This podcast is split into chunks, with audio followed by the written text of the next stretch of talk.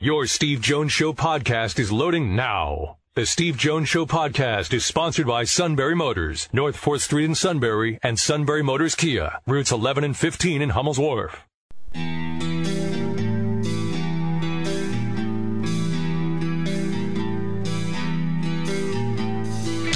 Sports talk where your voice counts. This is the Steve Jones Show on News Radio 1070 WKOK. Now, from the Sunbury Motor Studio, here's Steve Jones.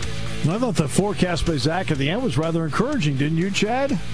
Yes. Getting cold, getting colder, getting colder, getting colder, more wind. Hamilton underpass, oh, frozen. All right. I thought the entire newscast was uplifting. oh, wait till 5 o'clock. wow. Did a good job delivering it, though. He was, All right. Zach was one of my students at Susquehanna. Really? I can tell. Yeah. He's very good. Chris Trapasso from CBSSports.com joins us in a few moments, but our play by play call of the day. Nevada up ahead to Jazz. Jazz for the pack on the break. Schoolyard field here. Cody down the lane with a jump. Whoa, oh what a jump. Eighty-eight to fifty, Nevada. Cody Martin with that slam dunk, courtesy of the Nevada Wolfpack Sports Network, as they routed Colorado State last night, eighty-eight to 50 just ran them out of the building and they had a huge second half. I know a lot of people have sat there go, look at what Nevada's doing. You know what Nevada's doing? Nevada's getting transfers all over the place. They start five seniors, and I believe three of the five are fifth year guys. NC State, look what NC State's doing. Well, obviously, I did the NC State game. They have nine transfers on that team. Nine. Is this what you want? I mean, I want to win. Believe me, I want to win, and transfers don't bother me in the least. Like Glenn Sekunda was a transfer, John Amaechi was a transfer. I understand that, but getting five, six, seven, eight. I'm sorry, that to me is not. That's not what I want to see. I don't mind an Isaiah Brockington coming in, transferring in, playing. DJ Newbill, obviously. Um, but like a transfer here and there, not a mass where all of a sudden you got eight of them. Football, same thing. I don't mind if a couple transfers come in, but develop your own talent. To me, transfers in college sports should be treated like free agents are treated in professional sports. I'm looking to fill a need. And I've got somebody out there with some experience that can fill that need. That's what I'm looking for in a transfer. I'm not looking to build the program based on transfers, just like a professional team is not looking to build their team all on free agents. Nevada's built heavily on transfers. NC State is built heavily on transfers. And I'm sorry, that's not the direction I want to see programs go in. That's fine. Uh, what they, there's not, they're not doing a single thing that is against the rules, illegal, anything like that. None. Zero but it also doesn't mean it has to be my way of doing business either. All right, uh, Chris Trapasso joins us. CBSSports.com. He's at the Senior Bowl in Mobile. Chris, I hope you can hear us. Yes, thanks for having me on. All right, I, want to start with uh, with this. So far, to you, who has improved themselves? Give me two or three guys where you just know, in a sense of being around the NFL guys, that they've helped themselves this week.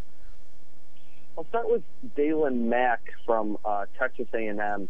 He was a former five-star recruit um, who was, you know, when he got to College Station, a lot of people thought um, he would be a guy that would be there for three years and then leave early. He ends up um, playing nose tackle, not really generating a lot of production early on. His senior year, he played much better, had some sacks on his resume, and um, had 10 tackles for loss. But this is kind of an old school player in that he six foot one, 330 pounds, um, but he can get up the field. He's really athletic, and he's shown not only last week at the East West uh, Shrine game, which is kind of the first All Star game in the pre-draft mm. circuit, um, that he can really push interior deep or interior offensive line back, and he's done a, a lot for his stock that scouts here have been able to see that he's not just a guy who's going to eat blocks. He can get up the field. There's some pass rushing upside with him.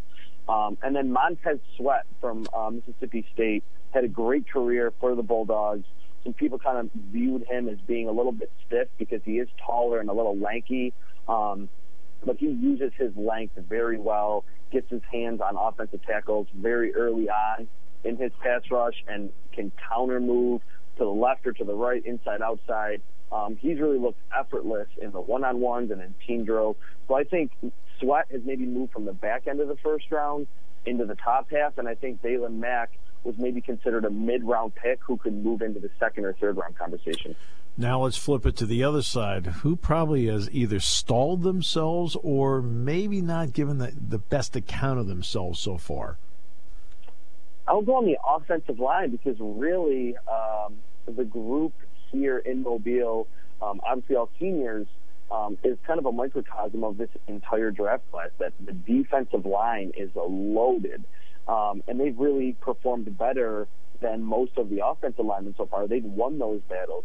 I think Michael Deiter from Wisconsin had a great career for the Badgers, um, playing that guard spot. This has not been able to anchor and kind of sit down against some of the power that he's seen, especially in one-on-ones. Um, and then Garrett Bradbury from NC State, probably the most athletic center um, in this 2019 draft class, was a former tight end um, in in a zone blocking scheme. I think teams will love him and, and could maybe even have him as a first round pick. But someone else that um, facing a lot of these powerful, more squatty defensive linemen just hasn't had the strength to kind of halt them in their tracks um, in these first two practices. They are going to get on the field today. There's no more rain, um, and obviously the game matters a little bit too. Um, but those two players just have not really done much and probably even hurt their stocks a little bit. This is not, uh, in my opinion, is not the greatest quarterback draft going. Kyler Murray's intriguing, and he's not there, obviously. But what have you seen from guys like Drew Lock and Will Grier to this point?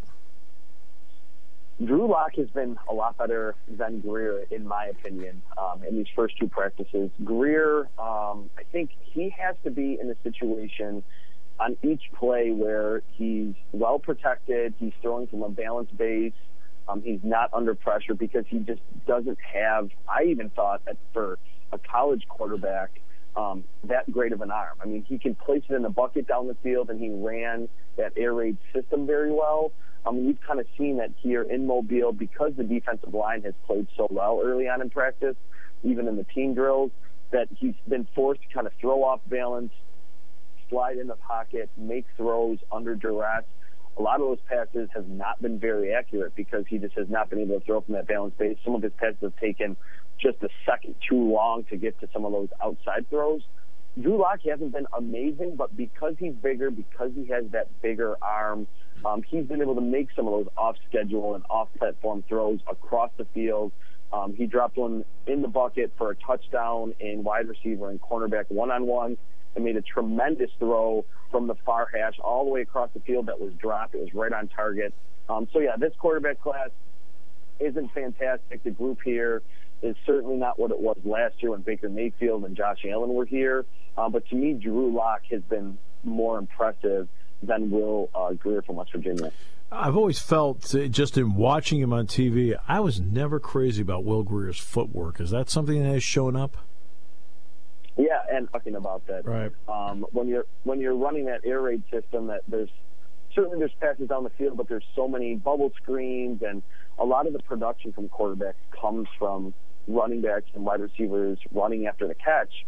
Um, I think there can be quarterbacks that don't have the best footwork, and the coaches here are making him get under center, which you don't have to do a ton anymore in the NFL, maybe 25 to 30 percent of the time. But I think with that, he's been uncomfortable in that area, and um, like I said, when he's had to move his feet and he's not just standing stoically in the pocket, that's when we've seen him throw the ball very inaccurately. Uh, Amani Oruwariye of Penn State is there as well. What have you thought of uh, his length, cover skills, and how's he worked out? The first practice um, in those uh, wide receiver cornerback one on ones Um, he did have a little bit of trouble in press coverage. And because he's a little bigger, he's not going to be the quick, the most quick twitch cornerback. Um, but yesterday, watching the film, I think he um, really settled down and, and didn't really have to press as much. And I think with him, what you want is to just let him mirror wide receivers down the field. That he has length to be a good press corner, but I think he's a lot better when he can have his eyes on the quarterback and use his length to break up passes, to get interceptions, um, and to just stay with those bigger receivers on the outside. He's certainly athletic enough to do that. So I thought yesterday, after watching the film, um, was a lot better of a day for him. Had a couple pass breakups.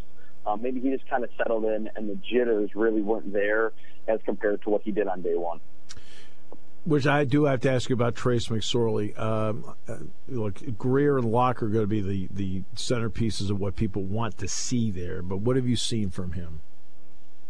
He threw a pretty bad interception over the middle yesterday. He didn't see a uh, linebacker in seven on seven, so was sinking in coverage.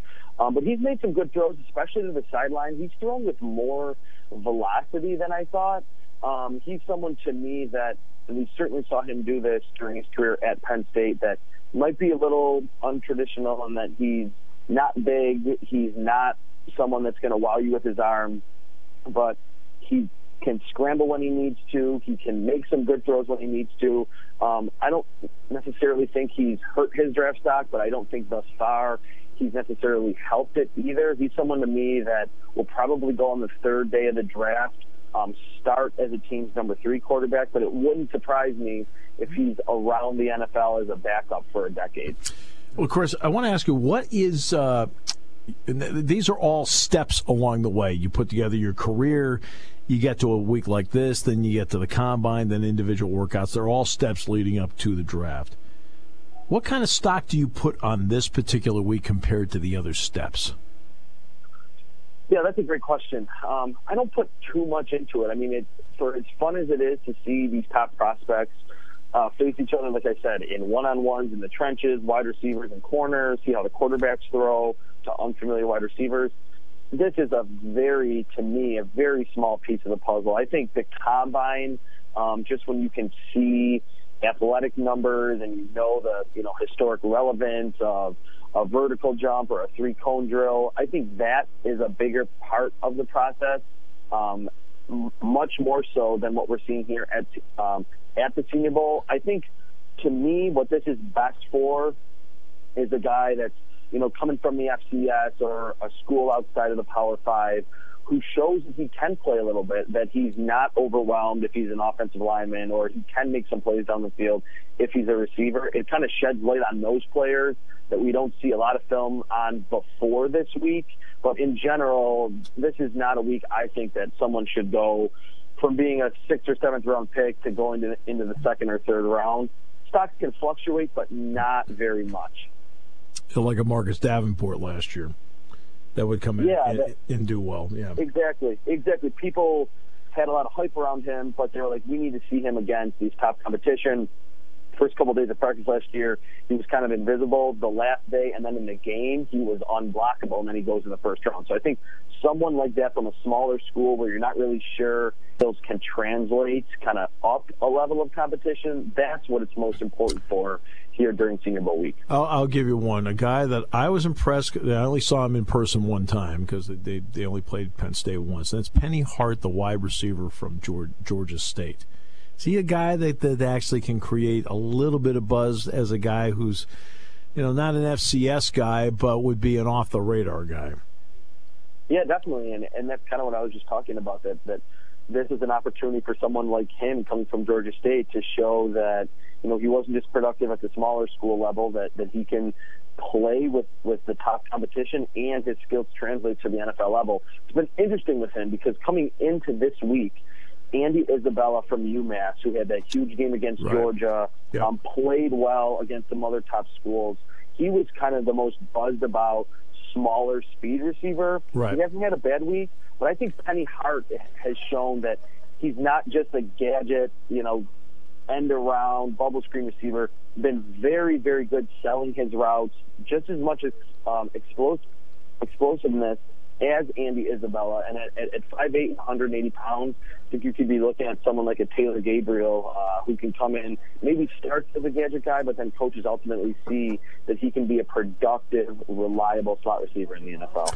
Uh, when you look at uh, at how the week has played out, has the what has the weather done to change anything? You can obviously go inside, but I mean, has the weather changed anything as to how these guys want to be evaluated, and how much commun- how much sit down and talk to? Time do coaches have with these guys so they can get a feel for for who they're actually evaluating? Yeah, um, I don't think the weather's done too much. I mean, we only had the one day where the media couldn't see it live, but XOS, um, a digital film company, right. does a great job. I'm yeah, they, very they, uh, familiar with XOS. yeah, that they set up they set up a film room um, in the main hotel for the uh, Senior Bowl um, in one of the conference rooms where anyone could go after practice um, and watch film of yesterday's indoor practice. So, right. in terms of the media evaluation, not too much. And at night, these coaches and and, and uh, scouting staffs can talk to these players, interview them, just sit down have a bite to eat with them. It's not as, as structured as it is at the combine. So I think that's part of the reason too why teams are sending their almost their entire scouting staff here because they get to know these players off the field, and it's not as rigid of a structure as it is in Indianapolis. Yeah, that's I've always felt in Indianapolis that actually is one of the more important things where you could sit down. Now, some of the questions mm-hmm. you and I both know are ridiculous. Okay, yeah, definitely. You know, but there are also a lot of legitimate, good questions that give executives and coaches a feel for who they're. Chris, absolute yeah, pleasure. Chris, absolute pleasure. Thanks so much for the time you gave us today. Appreciate it. All right, thanks again. Chris Trapasso joining us from CBSSports.com at the Senior Bowl in Mobile. We'll stay at the Senior Bowl in the next half hour with Mark Wogenrich of the Allentown Morning Call, and really lock in more on Amani Oruwariye and Trace McSorley, and based on what he's seen and the people he's talked to, that'll be the next half hour. We'll take a break, come back with more in a moment. Today's show brought to you by Sunbury Motors, 4th Street in Sunbury. Sunbury Motors, Kia Routes 11 and 15 in Hummel's Wharf on News Radio 1070 WKOK.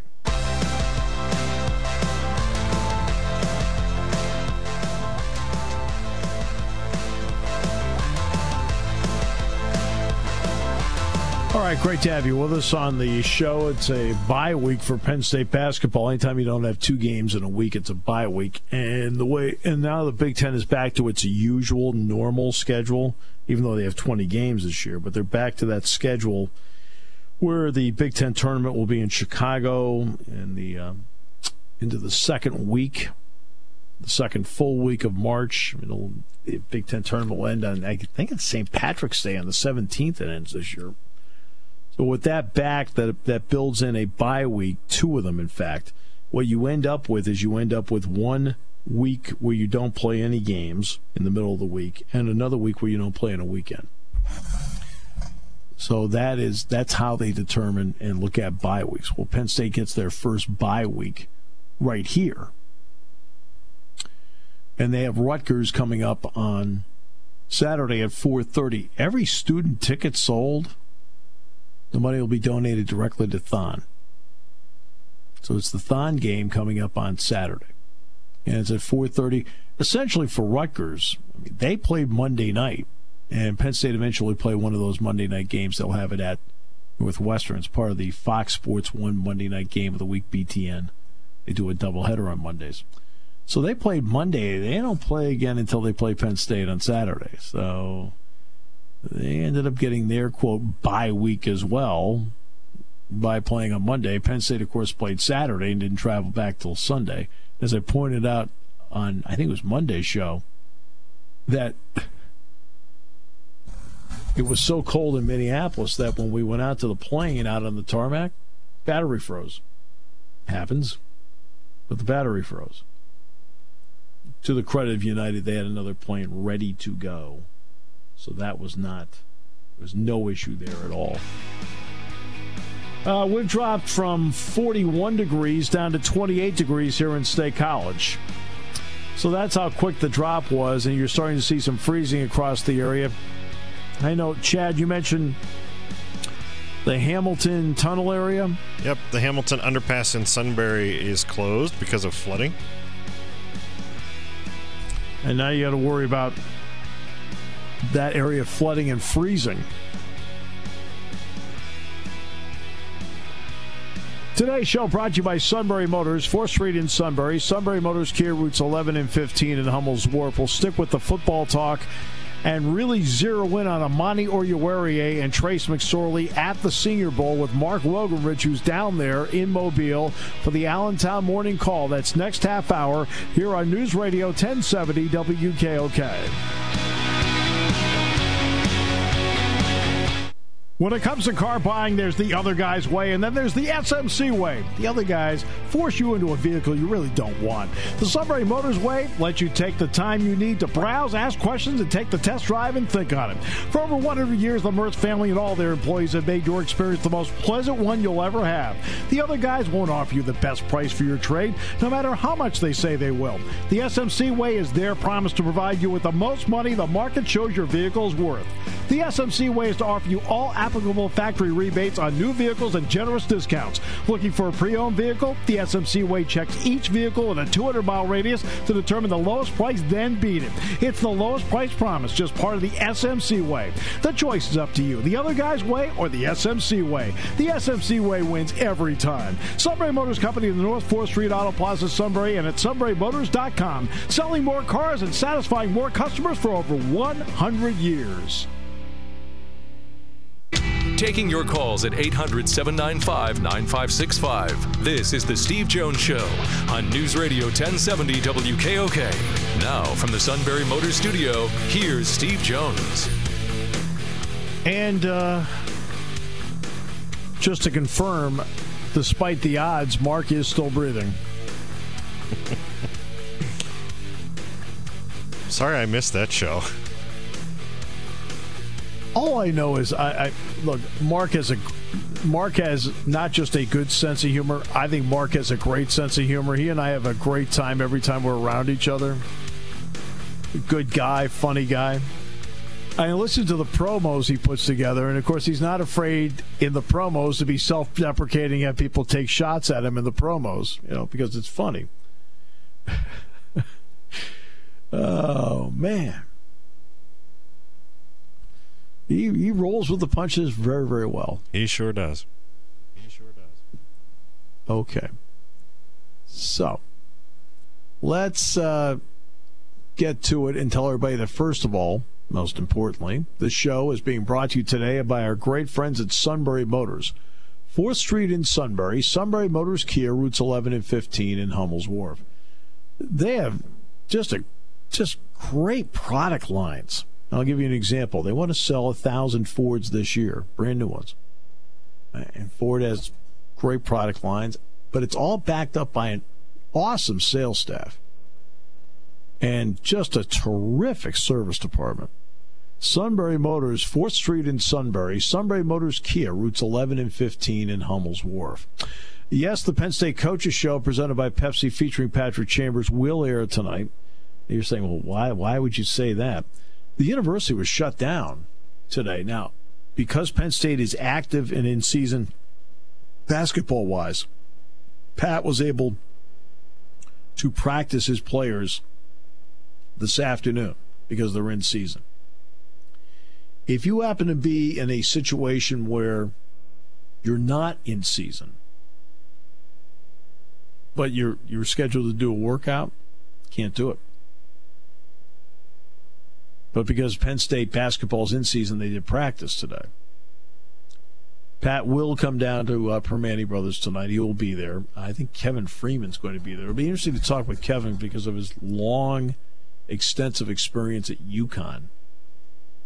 And we'll get into that a little bit because he played on that 1999 national championship team and he was part of the uh, administrative staff in the basketball office when they won the national championship in 2014, I want to say, down in Arlington.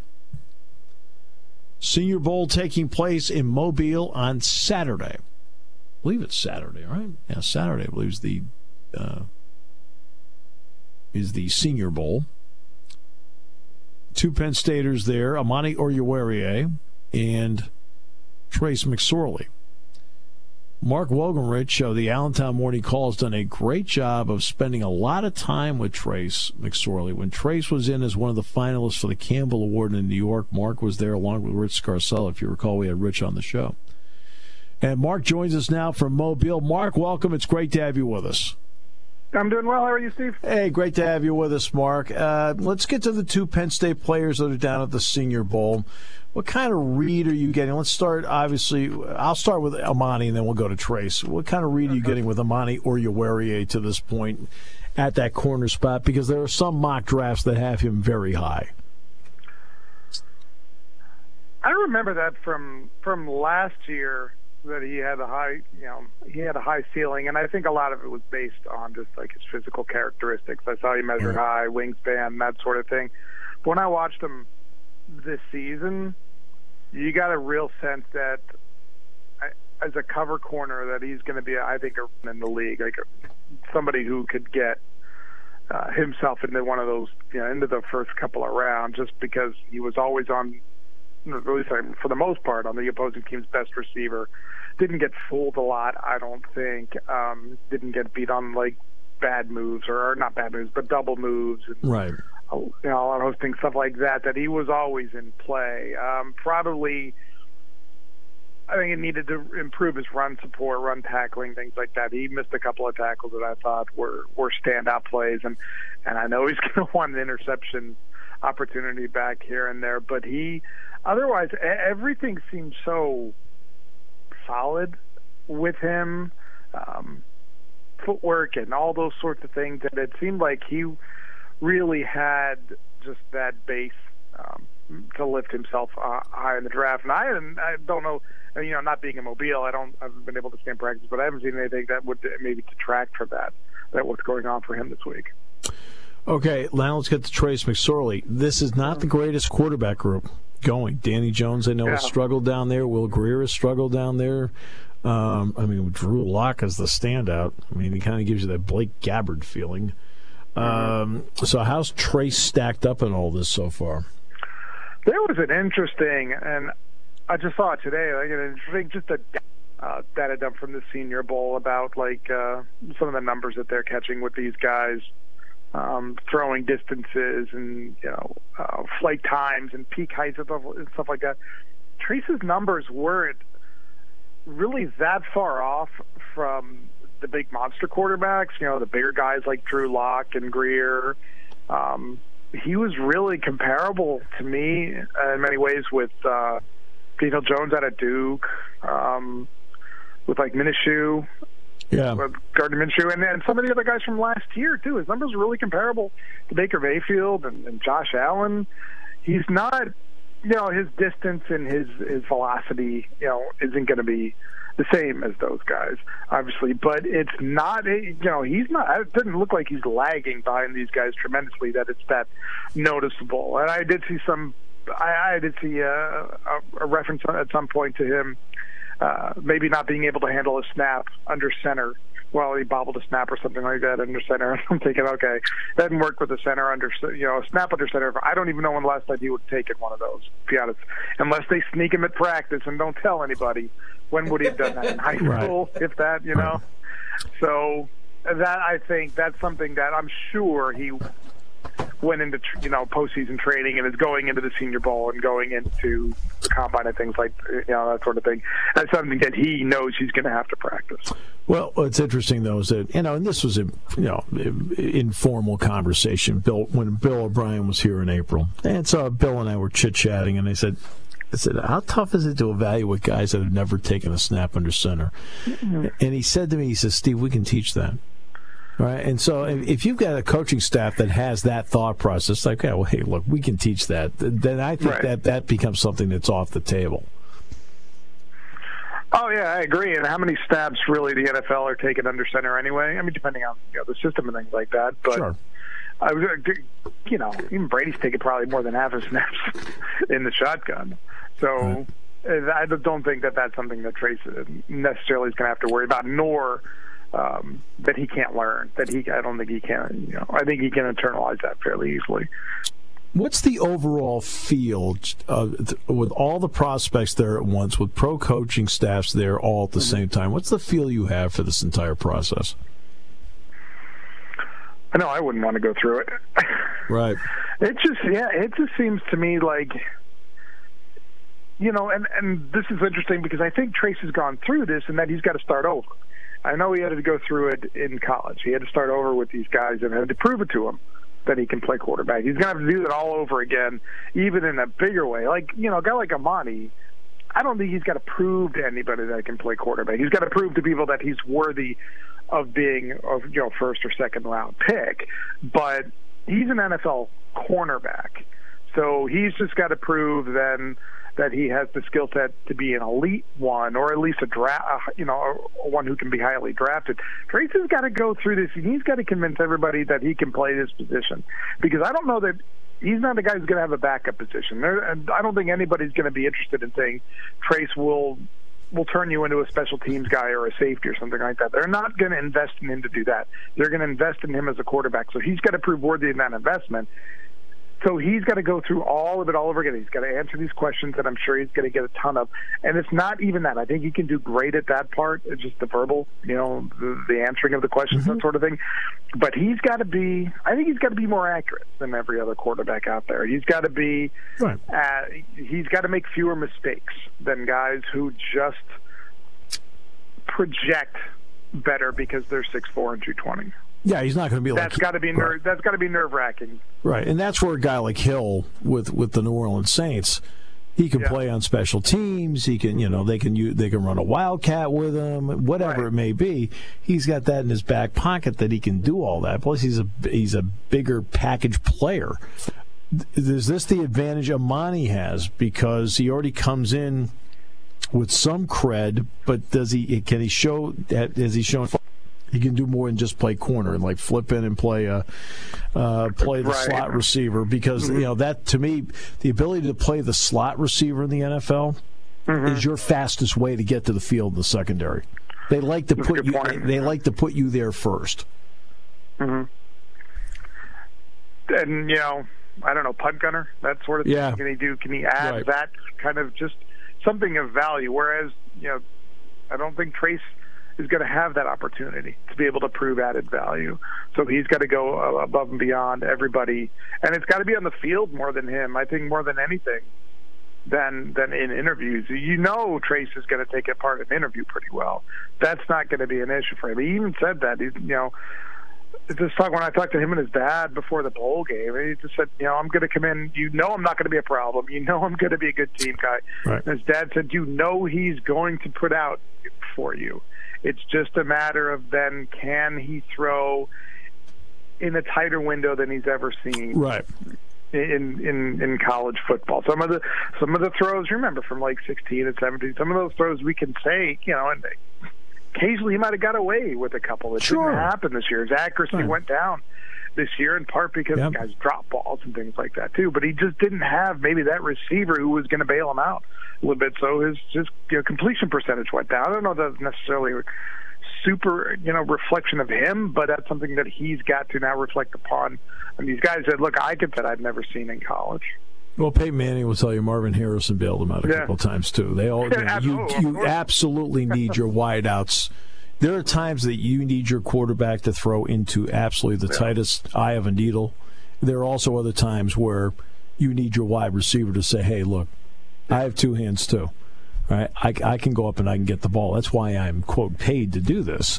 so you need to have that along the yeah, way. As a Rams fan, I watched Jared Goff get bailed out some of oh. you know, of all people earlier this year. So. oh, absolutely, Jared. Yeah. There, there, there, are times Mahomes gets bailed out. There are absolutely sure. times that Brady gets bailed out. You know, when mm-hmm. he's throwing past seven yards, and. Right.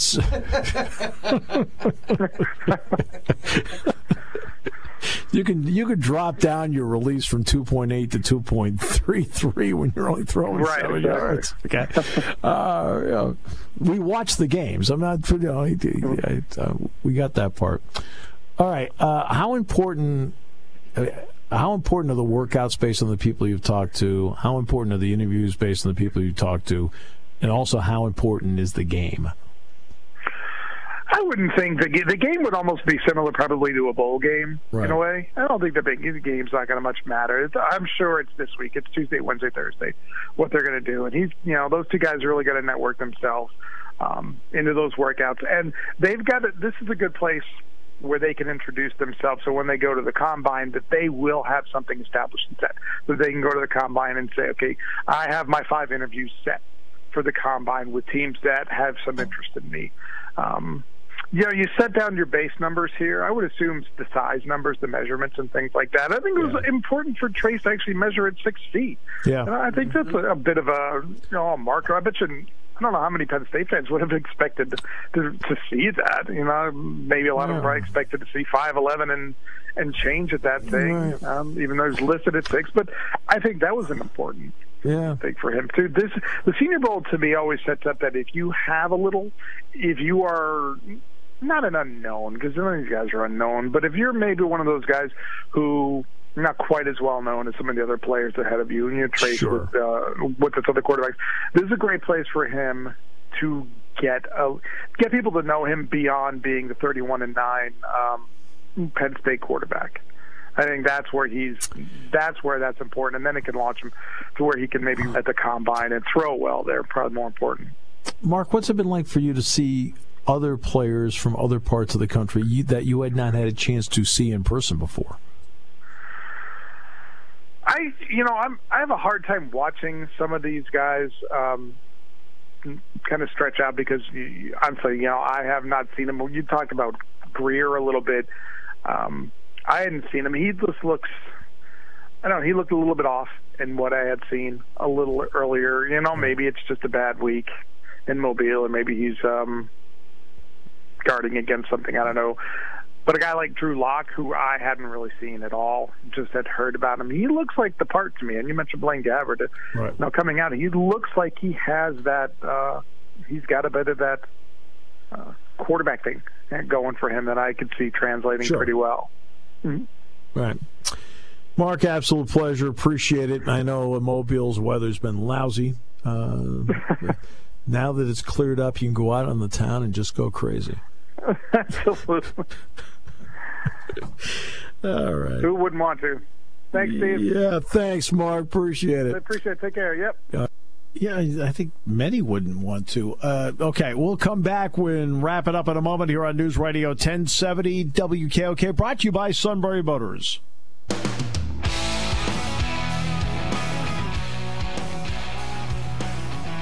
All right, headed toward the top of the hour. News block coming up. Penn State Coaches Show featuring Patrick Chambers, 6.05 to 7. Shikellamy Wrestling also tonight. Good. Looking forward to that. Steve Williams will have the call on that this evening here on News Radio 1070 WKOK. And it's great to be joined by Mark Wogenrich, Allentown Morning Call today, Steve Trapasso from CBSSports.com, and Dave Shinley from the Washington Post. Um, couple of notes. AJ Pollock signed with the Dodgers, four-year deal option for a fifth. Uh, the Farmers Insurance Open at Torrey Pines is interesting because of Tiger Woods. Uh, Tiger, uh, see Jon Rahm nine under par through 16. Doug Ghim eight under, CT Pan at seven, Justin Rose at seven, Bud Cauley at minus six. Uh, Tiger is one under par through nine. And he is two under on the two par fives, and he's one over on the rest of the course.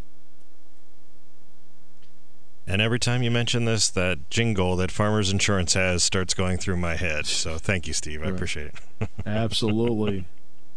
Absolutely. It's interesting about the new rule flag stick in this year.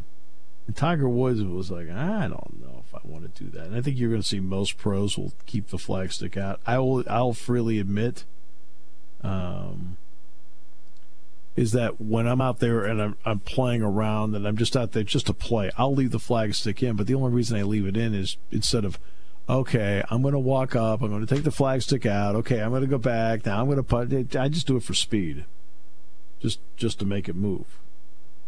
But now the rule is you can keep it in. Bryson DeChambeau has done it many, many times so far in the early going of this season. I will freely admit it looks weird. Now, looking weird and being effective can be two different things. Victor Oladipo's out for the year with the Indiana Pacers. Chuck Pagano, a former Indianapolis Colts head coach, was asked today about returning to being a head coach. Right now, he's the defensive coordinator for the Bears. He said he is not interested in any future NFL coaching jobs. He says, "I'm not. I'm. I've done it." Says I'm motivated to just help Coach Matt Nagy be successful, help this organization be successful, help these kids to grow and develop. Says, That's my motivation is to be the best I can be for this organization, for the McCaskey family, for Coach Nagy, and for the players, and for the coaches, and help develop these guys. That's the only thing I want to do. And they had to re- replace Vic Fangio because Fangio took the Denver Broncos head coaching job, which in turn he hired Mike Munchak to be his offensive line coach. Pagano said, I'm better, not bitter. We had a great run, great experiences together. I was a lot better coach when number 12 was under center than I was when he wasn't. Now, there's the statement of all statements where it just tells you he gets it. How often have I said the key to being a great coach is to have great talent? It's amazing what great talent can do.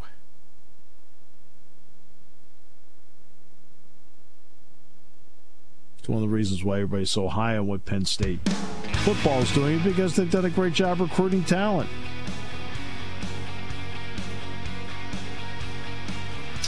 And just an update, I misspoke. Shikellamy Wrestling got postponed, so we won't have that tonight.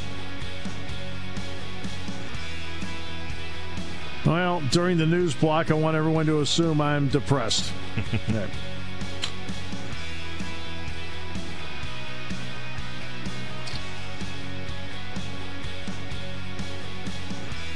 Today's show's been brought to you by Sunbury Motors, 4th Street in Sunbury.